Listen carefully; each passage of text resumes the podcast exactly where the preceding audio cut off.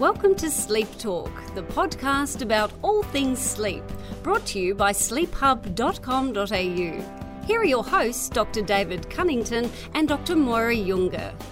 So, welcome to episode 24 of Sleep Talk, the podcast about all things sleep. So, the theme for this month is going to be sleep economics. Moira, I'll have you understand why economics is important to sleep by the end of this episode, hopefully. Good. I'm intrigued. Yeah, I, I do know that it probably is, but I must admit I don't know much about it. It's not something that I've thought I would be using much at all in my sleep career, but very, very open to um, to what we're going to be discussing. Yeah, at least part of it you're familiar with. So you've been involved with the Sleep Health Foundation and that report on costing, the mm. cost of inadequate sleep in Australia. So that part you're on familiar territory. Absolutely. Certainly know that we do need to put things into dollar terms for, for the messaging to be direct and salient. Mm-hmm. That's what I know. So if that's what health economics or sleep economics is, I'm all over it. And then I'll hopefully be able to convert you to behavioural economics as a way of getting people to have a greater likelihood of following positive health behaviours. So mm. get you across that economic principle as well. Absolutely. Looking forward to that. So, as we've been talking about, the theme for this episode is about sleep economics, and poor sleep is costly. As we'll talk about, there's been a recent report released in Australia showing that the cost of inadequate sleep is around $66 billion for the Australian economy. And some of that cost is in medical disorders, but some of it's also in accident risk and lost productivity. So, what else has been happening this month, Moira? Well, I haven't actually debriefed with you or talked about our various conferences. That you were in India, and at that same time, I was over in Auckland at the Australasian Sleep Association annual conference, and it was really good. It was actually a, it was a lovely, lovely meeting. And preceded, you know, there was the chronobiology meeting as well, mm-hmm. just before that on Waiheke Island, which was divine, absolutely amazing an island just off Auckland. So both meetings had a great amount of excitement and goodwill and camaraderie, and I think it's just I you know, just I just really enjoyed. it. I think it was a high high quality meeting, that's for sure. Yeah, the program certainly looked like a great program. Mm. What were the highlights for you? Well, the highlights were seeing a CBTI for busy health professionals being completely sold out, if you like, like people yeah. pouring out into the aisles and you know, people couldn't get in and, you know, I was standing up the whole time as well. I couldn't get a seat. It was, so that was really exciting. That was a, just a well, well presented little forum. Mm-hmm. I'm trying to break down what CBTI is for people who weren't psychologists, I guess, you know, people who might just want to quickly uh, directed, I guess, at the medical people mostly, I'd say. So that was really good. But the, one of the best highlights for me was the debate that we had. A, you know, we had an awesome debate between two teams of, of sleep professionals, sort of the, the quite senior people in the field. It wasn't just because you were involved in organising it, No, well, I was, I was, I knew it'd be good, but I was a bit. I thought, you know, it'll, it'll be what it's going to be, and but I was pleasantly surprised. I was laughing so much that I had tears, and I actually had a sore stomach. From, it was very, very funny. Mm-hmm and informative too. Like I, I, was, I was getting swayed towards the the affirmative, who were saying that yes, we should be all wearing trackable, wearable, you know, portable devices to track our sleep. The group that won, the team that won, was the the group arguing that no, we shouldn't use them yet, based really on that. There just hasn't got, you know, they're just not at the point of having good enough clinical data, I guess, to make clinical decisions. Mm-hmm. But it's interesting because the arguments could have been really about the others. It wasn't about clinical decisions anyway. Yeah. It was about people's the general public's perception of it all and, and what, whether it's doing any harm or any good. So I think on balance, I think they're actually not doing any harm. They're mm-hmm. actually, if anything, just putting sleep in people's, a forefront of people's minds. So that was good. So yeah, it was really, very funny. It was really great. What about you? What's, um, what, tell me a bit about the Indian conference. Oh, so we had a great time. So the conference in India was the third international conference of the Southeast Asian Academy of Sleep Medicine and that was in Jalandhar, which is in Punjab, up near the Pakistan border, and yeah, really well attended. There's around 500 delegates, lots of really good discussion about sleep. Right. And for me, it's 10 years now. I've been travelling to India, looking at working on educating uh, doctors and helping set up services for mm. sleep medicine in India. 10 so, years. Yeah, so really. Well great to see that you know now come to fruition. Lots of people that have graduated from training programs we've been involved with that are now working as sleep specialists in their own countries and yeah. in their home cities. So yeah, really satisfying. Fantastic. So it's mostly, would you say, most of the 500 delegates were from within India? It was very, or was very international. Yeah, the majority from within India, yeah. but uh, others from other Asian countries, including Sri Lanka, and Nepal, and some other uh, countries. So yeah, really good mix. Mm. And of course, I was looking at different cultures. So we'll talk in an upcoming episode about sleep in different cultures. But I got some nice material to, for the yes. episodes coming oh, up. Good. Excellent. You know how in um, Chinese culture we know about feng shui, and we've heard about feng Yes. shui. So Yes. in Hindu culture, there's Vastu Shastra, which is involved with what direction you sleep in. And so I learned that it's Ah. good to sleep with your head to the south or the east, not to the north or the west. Really? And, and so, and that's really uh, generally like highly regarded. It's the type of thing that the Hindu mothers will tell their kids. You know, it's a bit like, you know, we have these sort of motherhood statements that we just take as a truth. Yes. Yep. It's like that type of Yeah. thing. So they all do it. Like your sleep physician colleagues, perhaps. To be honest, I have I didn't ask whether they I'd actually do that. to- We'll discuss that, I guess, the, in the episode. I must admit, when I got home, I checked out my own bed at home. Yes. My, my head's to the east at home, so Oh, all, all head's- is good. My head's to the north. Oh dear. that must explain a few things.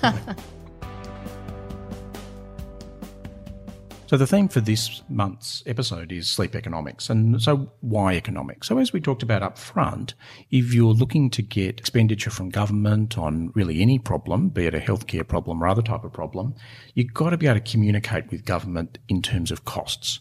Because in essence, what does government do? It allocates resources.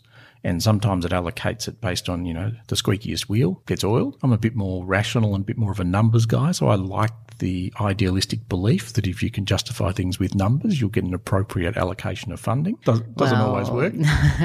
There's only so much in that jar to go around. Yeah, exactly. But we'll hear from David Hillman about a report that's been produced called The Sleep on the Job, which quantifies the costs of inadequate sleep in Australia. So David's head of the Department of Pulmonary Physiology and Sleep Medicine at Sir Charles Gairdner Hospital in Perth, Western Australia, and he's been the past president of the Australasian Sleep Association and the founding chair of the Sleep Health Foundation. You work with him a lot, Moira, and I've worked with David on a number of things, and he's just fantastic and really great person to work with. He's great. He's very, very passionate. He's definitely been the biggest, you know, the driver of these reports. And this one, as you said, it's sleep on the job. It's the third of its kind. And as he'll talk about, no doubt, in the interview, extraordinary, extraordinary numbers uh, in terms of the, you know, the, the cost of inadequate sleep in Australia. So, congratulations on the a Sleep on the Job report. That's just such a fantastic report showing the costs of sleep disorders in Australia.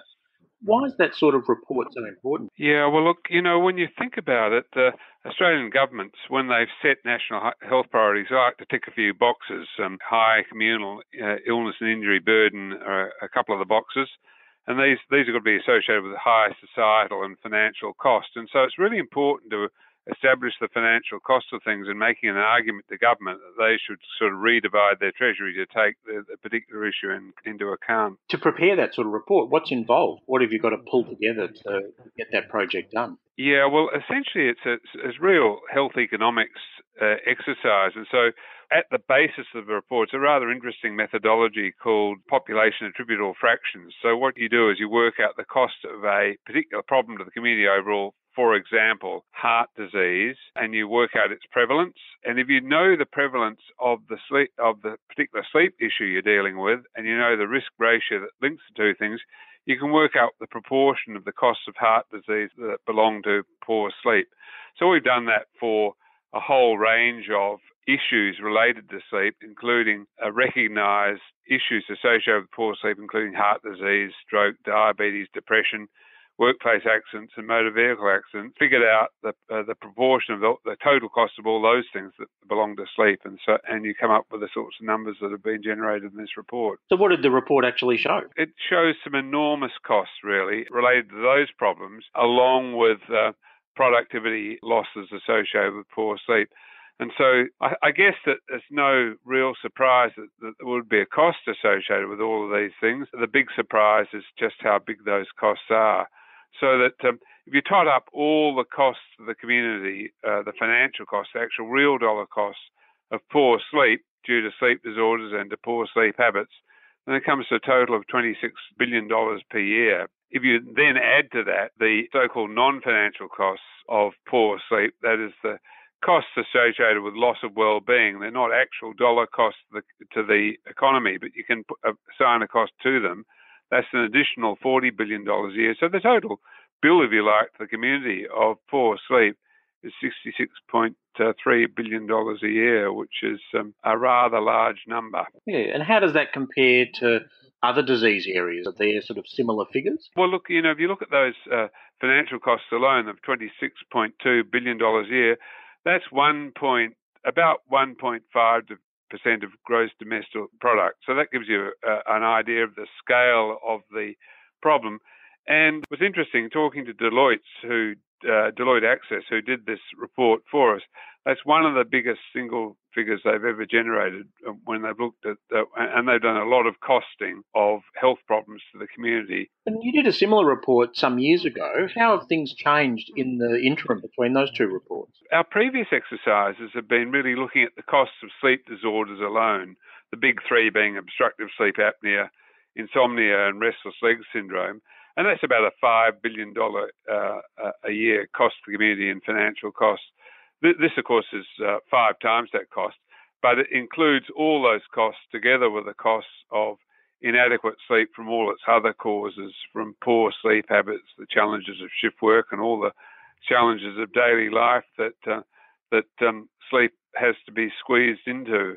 And so it's, it's really, it's not that the costs of the sleep disorders themselves have changed. In fact, they're rather similar. They're about five to six billion dollars uh, component of that $26 billion cost, but it's really the cost of all those other problems. And I guess we decided to do that because sleepiness is, an, is now becoming a pervasive issue to our community, and, and recent uh, sleep surveys of these problems have demonstrated that. So that we have a really a problem that reaches beyond the health issues, and it's really the public education about sleep. I think sleep's under bigger pressure now than it ever has been through social media and other things, and it's time to give it a bit of uh, a bit of a higher priority in our national uh, preventive health thinking. And hopefully this report will help to foster that. Was there anything in your results you didn't expect that came as a surprise?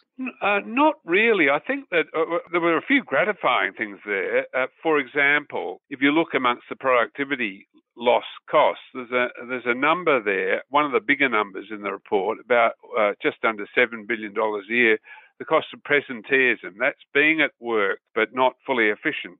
And actually, in digging that cost out, it's quite interesting getting into the literature. There's really a very good literature that relate that demonstrate productivity losses associated with uh, with poor sleep. So it's about a three to four percent loss in productivity just through poor sleep. And of course, there's other figures there. There's interesting figures that came out from a, a sleep survey done earlier in the year, which demonstrated that um, that sleepy people were twice as likely to take a day off uh, work a year as non-sleepy people, and that adds, of course, adds to that productivity loss cost too. So if you, you look at uh, across the Australian community, the average Australian worker takes six days six leave a year. The sleepy Australian worker takes 12. And now you've done the report, what are you actually going to do with it? The report was launched in Canberra in Parliament House, and the Minister of Health launched it. And one of the most impressive things about the launch was the fact that it was quite clear that he and his staff had read it because he spoke to the report off the cuff and he spoke to it in detail. So he, he understands it. And furthermore, he made it quite clear he understood the importance of it. And um, so I think that where this is leading us probably to uh, get the our national leadership to look uh, very closely at this and to take it on as a problem that the nation needs to solve. We've had a lot of success as a country, I think, in, in previous preventive health campaigns. I mean, smoking being a particularly outstanding example of Australian success in that area. I think we're quite good at these sorts of things as a, na- a nation once we've seen the point of them. And I think sleep fits very well into that. Uh, uh, what, the problem, I, I, guess, in establishing good habits across the community is for the community to have a shared view of what, what good what sleep should look like. At the moment, um, we have pockets in the community who, who, wear their sleep loss as a sort of badge of honour and will uh, proudly boast about how little um, uh, sleep they got the previous night and how well they think they're functioning despite that. So rather than, than a badge of honour, I think that uh, poor sleep ought to be regarded as a badge of shame. It, it, it's clearly there's a big accident risk associated with it. Clearly, there's a big productivity list associated with it. Clearly, it's not good for your health. And if you actually try and put some dollars to that, uh, that as we've done, you, the figures are quite mind-boggling. Yeah, thanks very much. Thanks, David. Well, that was a great interview. Thanks for doing that, Dave. Obviously, you covered a lot of things in that. What's what's the summary for you, or what's the, the, the, take home, or your hopes, I guess, or around the stuff you discussed? Yeah, for me, the take home's the total dollar cost. So mm. 66 billion it's a bit hard to know because, you know, we don't know what the total budget is, you know, lay people. Yeah. But if you express that as a percent of GDP, it's 4% of GDP. Yeah. And if you then compare that, that allows you to then compare that to other disorders. And lots of those other ec- economic reports for other disorders we think are more common, like diabetes, cardiovascular disease, a whole range of other things, don't actually come to that type of cost or that type of proportion of GDP. Yeah. So for me, that's a really powerful sort of number to be able to advocate with. And so what I hope is that this report will hold us in good stead for a number of years to be able to work with government and work with lots of other bodies on the importance of sleep as a way of trying to prioritise sleep and make it a national health priority. Absolutely, that's the thing. We need to it needs to catapult, uh, you know, our aims and objectives from the Sleep Health Foundation and all. I mean, everyone who's working in the sleep field. Everyone's aim is to to get it higher up on the politicians' agenda, and for us to have some good policies around it, and perhaps even an inquiry, you know, into why are we so sleep deprived? What what, what can we do about it as, as a, at a national level? So to change tack, the second part of economics around sleep I wanted to talk about was behavioural economics. And part of the stimulus for that was the awarding of the Nobel Prize for Economics to Professor Richard Thaler from the University of Chicago. And that really recognised his work in behavioural economics as a way of trying to redesign systems to get people to take up positive behaviours. So to give you some context, one example of his work was a, an area was trying to get people to pay their car registration on time. Simple things we have to do. And so they redesigned the form with a photo of the car on your form. And they increased the speed at which people paid their registration and the proportion of people paying their registration just by redesigning the form. Wow. Another example is looking at a school cafeteria. So there's been some experiments done at school cafeterias where they serve food, like in the US, where kids get lunches and things, Yeah. and looking at redesigning where the different foods sit. You know, the order at which people walk past foods, which ones are at eye level, which ones are a bit lower. And you could influence the students either to make healthier choices mm. or less healthy choices, depending on where it's at. depending on where you put the food. The chocolate bars at the checkout. Exactly. That's a good one. Exactly. So that's behavioural economics in practice. is how could you design a system so that people tend to default to a more healthy choice mm-hmm. or a more positive sort of outcome rather than leaving the system completely undesigned and leaving it to chance. These behavioural economics principles, as well as being used in the examples I talked about, do cut across into health. So I didn't interview Richard Thaler, but I got a chance to interview Jack Stevens, who's a clinical psychologist, you'd be pleased to know, Moira, and an associate professor in the Department of Paediatrics at Ohio State University. And he came to mind for me because he'd written a really nice review article in Sleep Medicine Reviews in 2015, looking at using behavioural economics principles to increase the uptake of things that we know work, cognitive behavioural therapy for insomnia in adults and CPAP for obstructive sleep apnea things that we know work, but are sometimes challenging for us to get people to take up those behaviours. Oh, absolutely. So thanks, Jack, for helping us out. What is behavioural economics? Behavioral economics is an interdisciplinary field that features strategies from psychology and economics and marketing to enhance individual decision making. Behavior economics often assumes that low intensity interventions can be used successfully to promote behavioral change. Historically, a lot of the focus of behavior economics has been on consumer or financial decisions.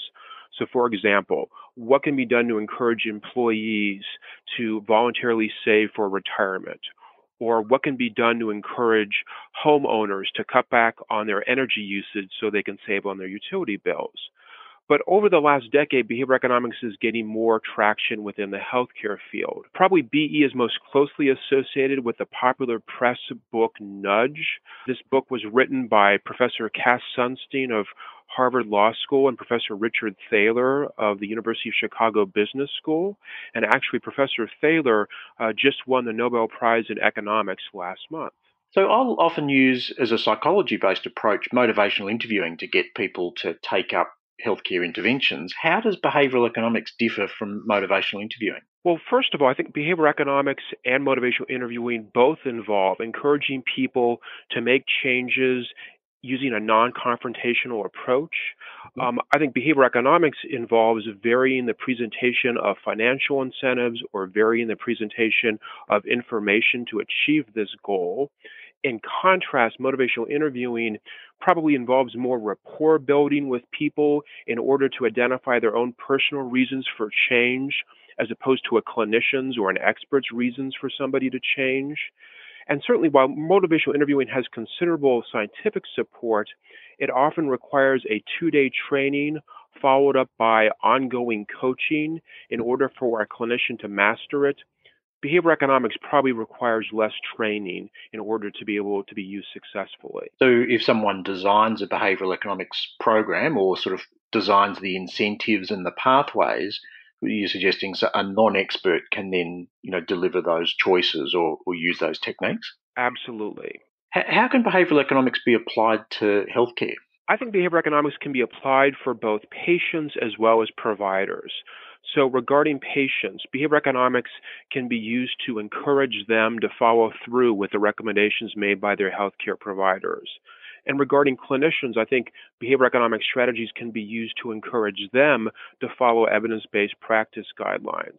So, just a couple quick examples of previous behavior economics work including getting patients uh, with diabetes to check their blood sugar levels more regularly uh-huh. and encouraging healthcare providers to not write inappropriate antibiotic prescriptions. I think, in terms of really applications of behavior economics for healthcare, probably one of the leading entities that has really thought about this issue most fully is the University of Pennsylvania's Center for Health Incentives and Behavioral Economics. I think they've really done some of the, the groundbreaking work in terms of trying to apply some of these strategies for healthcare purposes. So, in the area of sleep, there's two examples of interventions that have a great evidence base behind them. You know, we published a meta analysis on CBT for insomnia, and it's got a good evidence base, but take up isn't great. And the other one is use of CPAP for obstructive sleep apnea. Again, good evidence for effectiveness, but you know, adherence and take up is often poor. How could I, in my practice, use behavioural economic principles to, or in the first instance, get people to take up CBT for insomnia? Well, I think certainly more research needs to be conducted to see if BE strategies would uh, be effective for those objectives. But but let me give you a couple potential examples. Uh-huh. Behavior economics often assumes people don't make decisions that are in their long run best interests. So when I think about behavior economics and how it might be used for CBT for insomnia, we know that a lot of people may not correctly use an alarm to wake up at a predetermined time to try to keep a more consistent sleep schedule. Mm-hmm. So, behavior economics would suggest under that circumstance, what you want to do is you want to make it as difficult as possible for somebody to, quote, do the wrong thing.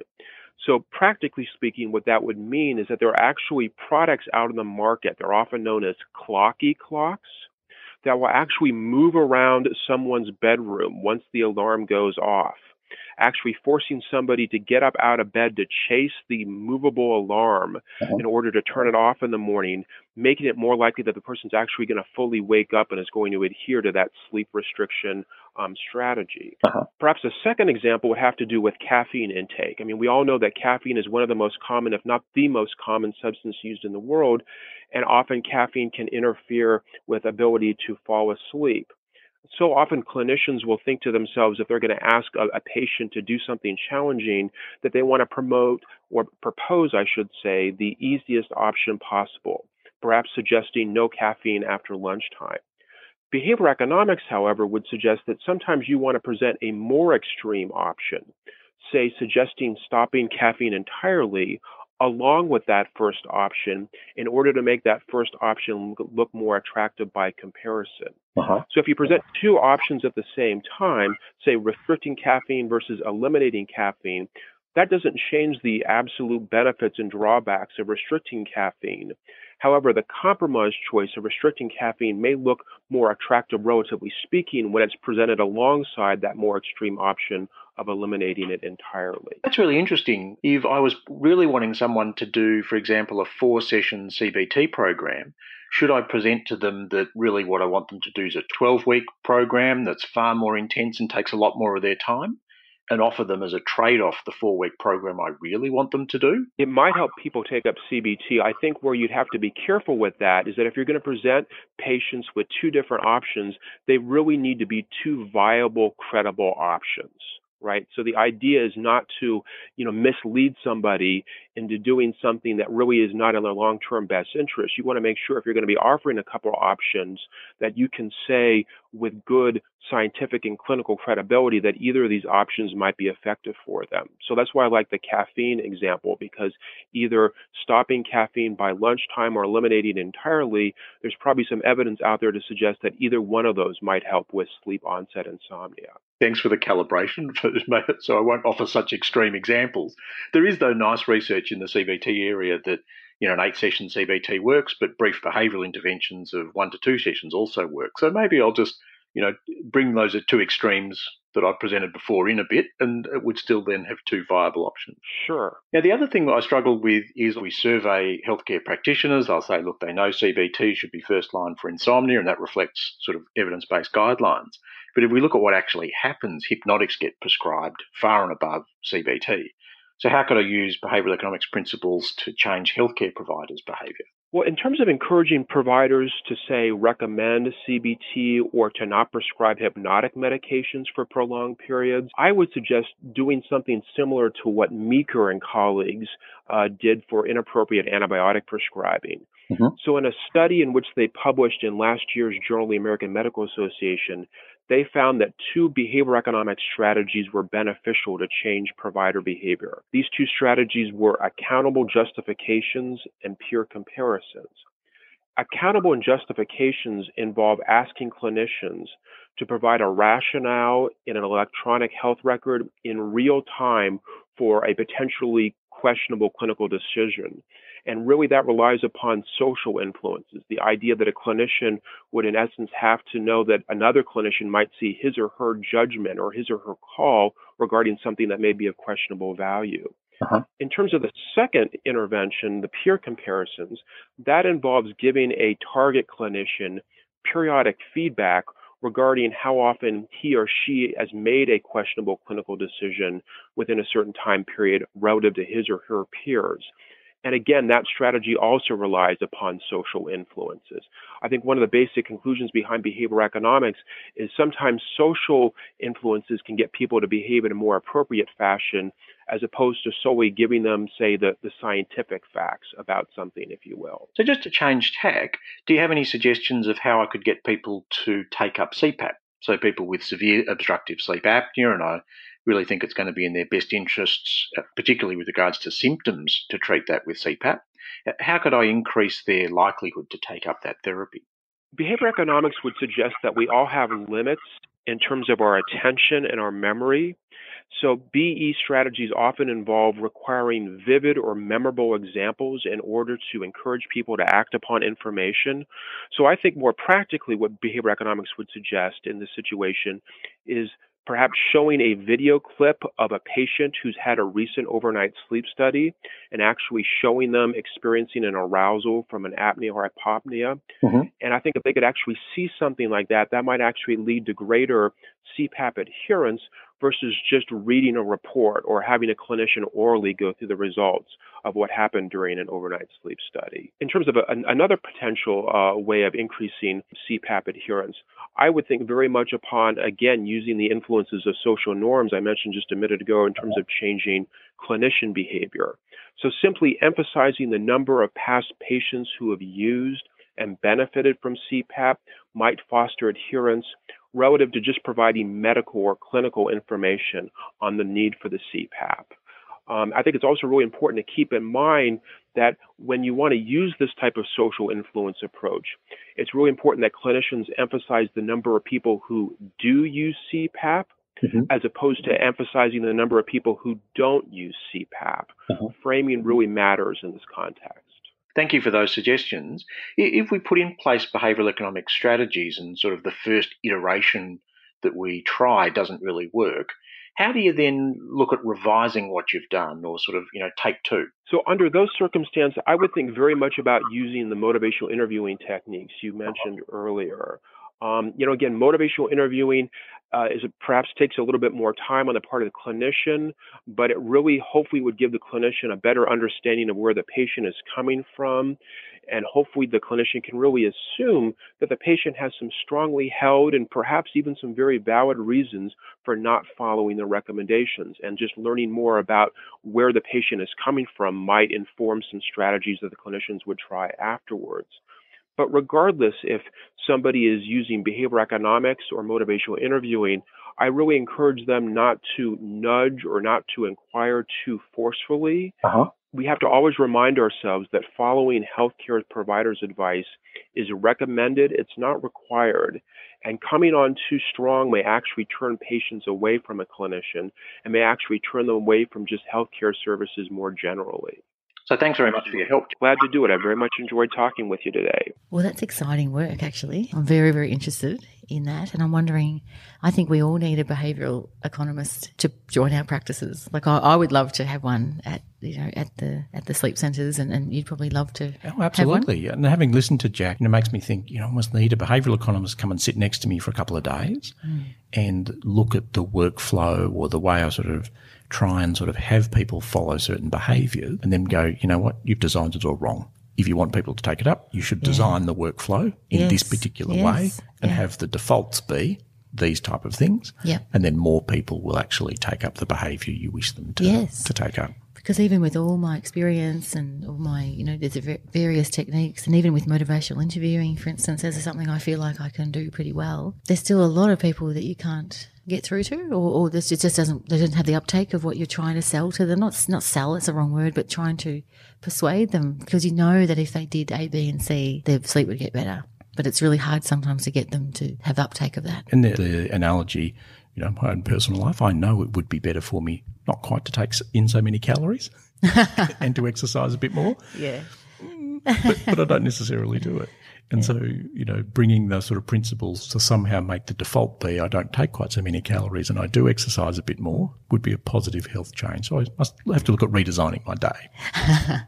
Well, absolutely. I think it's a really valid point. Yeah. Because it's probably because it's not knowledge, is it? It's not knowledge around the calories and all that. You No, know exactly. that when you're a medical professional. But so sleep's a similar thing. Yeah, it's We- very similar. We, we know what the, the good things are to do. Yeah. It's just a matter of trying to design systems that make it the default to follow those good mm. habits. oh, well, I think we're going to be talking more about that or knowing more about that and hopefully more widespread dissemination, I guess, in what we all do in the future. Yeah, and I think you're right. So governments have now appointed departments of behavioural economics. So we've had one in Australia now since 2015 that's just starting to really gear up. And the colloquial sort of or slang term for them is the nudge unit. Yes. And that's yes, also that. yeah. Yeah. following the success of the nudge unit in the UK, which has just been really Mm. helpful in generating little nudges, Mm. sort of designing systems so that people are more likely to take a positive sort of behavioural approach. So if people are looking for more information on what we've talked about, so you can get the full report of the Asleep on the Job report via the Sleep Health Foundation uh, website. And there's a couple of good resources about behavioural economics that I'll put the links for in the show notes. So, Moira, what's your clinical tip of the month? based on everything we've discussed and that's been presented, I think it's a really important thing for all of us to think outside the square and to consult more widely outside of our own profession. And probably one of the things I love about the ASA conference that I just talked about how much you know I love going to it is that because it's not just psychologists like other conferences I go to.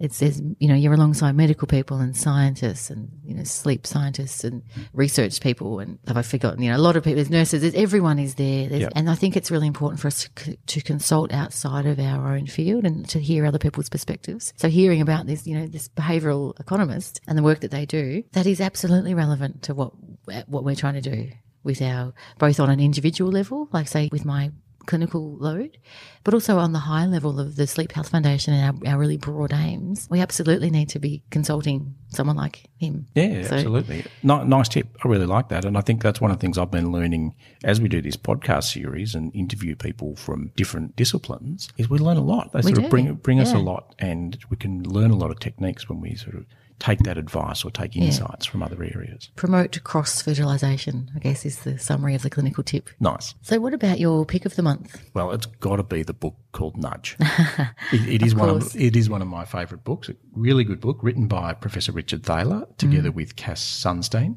And it was published back in 2009, but it's still just as good as it ever was. And it's called Nudge Improving Decisions About Health, Wealth, and Happiness. And it really is the definitive sort of book for the general public about behavioural economics and gives you really nice examples about ways of putting that into place and the underpinning principles for that. Fantastic. What about for you, Moira? One of my highlights in the last month, um, it was actually on the 1st of November on our Melbourne local ABC radio. It's available on the podcast, so we'll put a link to it. And it was something, it was just a totally not nothing to do with sleep. In It was an interview with Jimmy Barnes, you know, Australian rock and roller.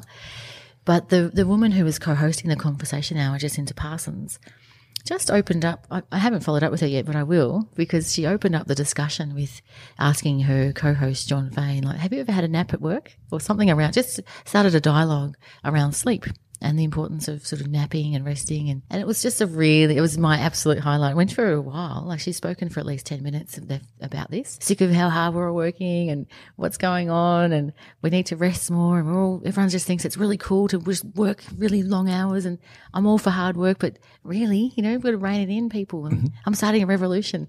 So I thought, wow, we're, we're trying to, we've been starting a revolution for a while ourselves.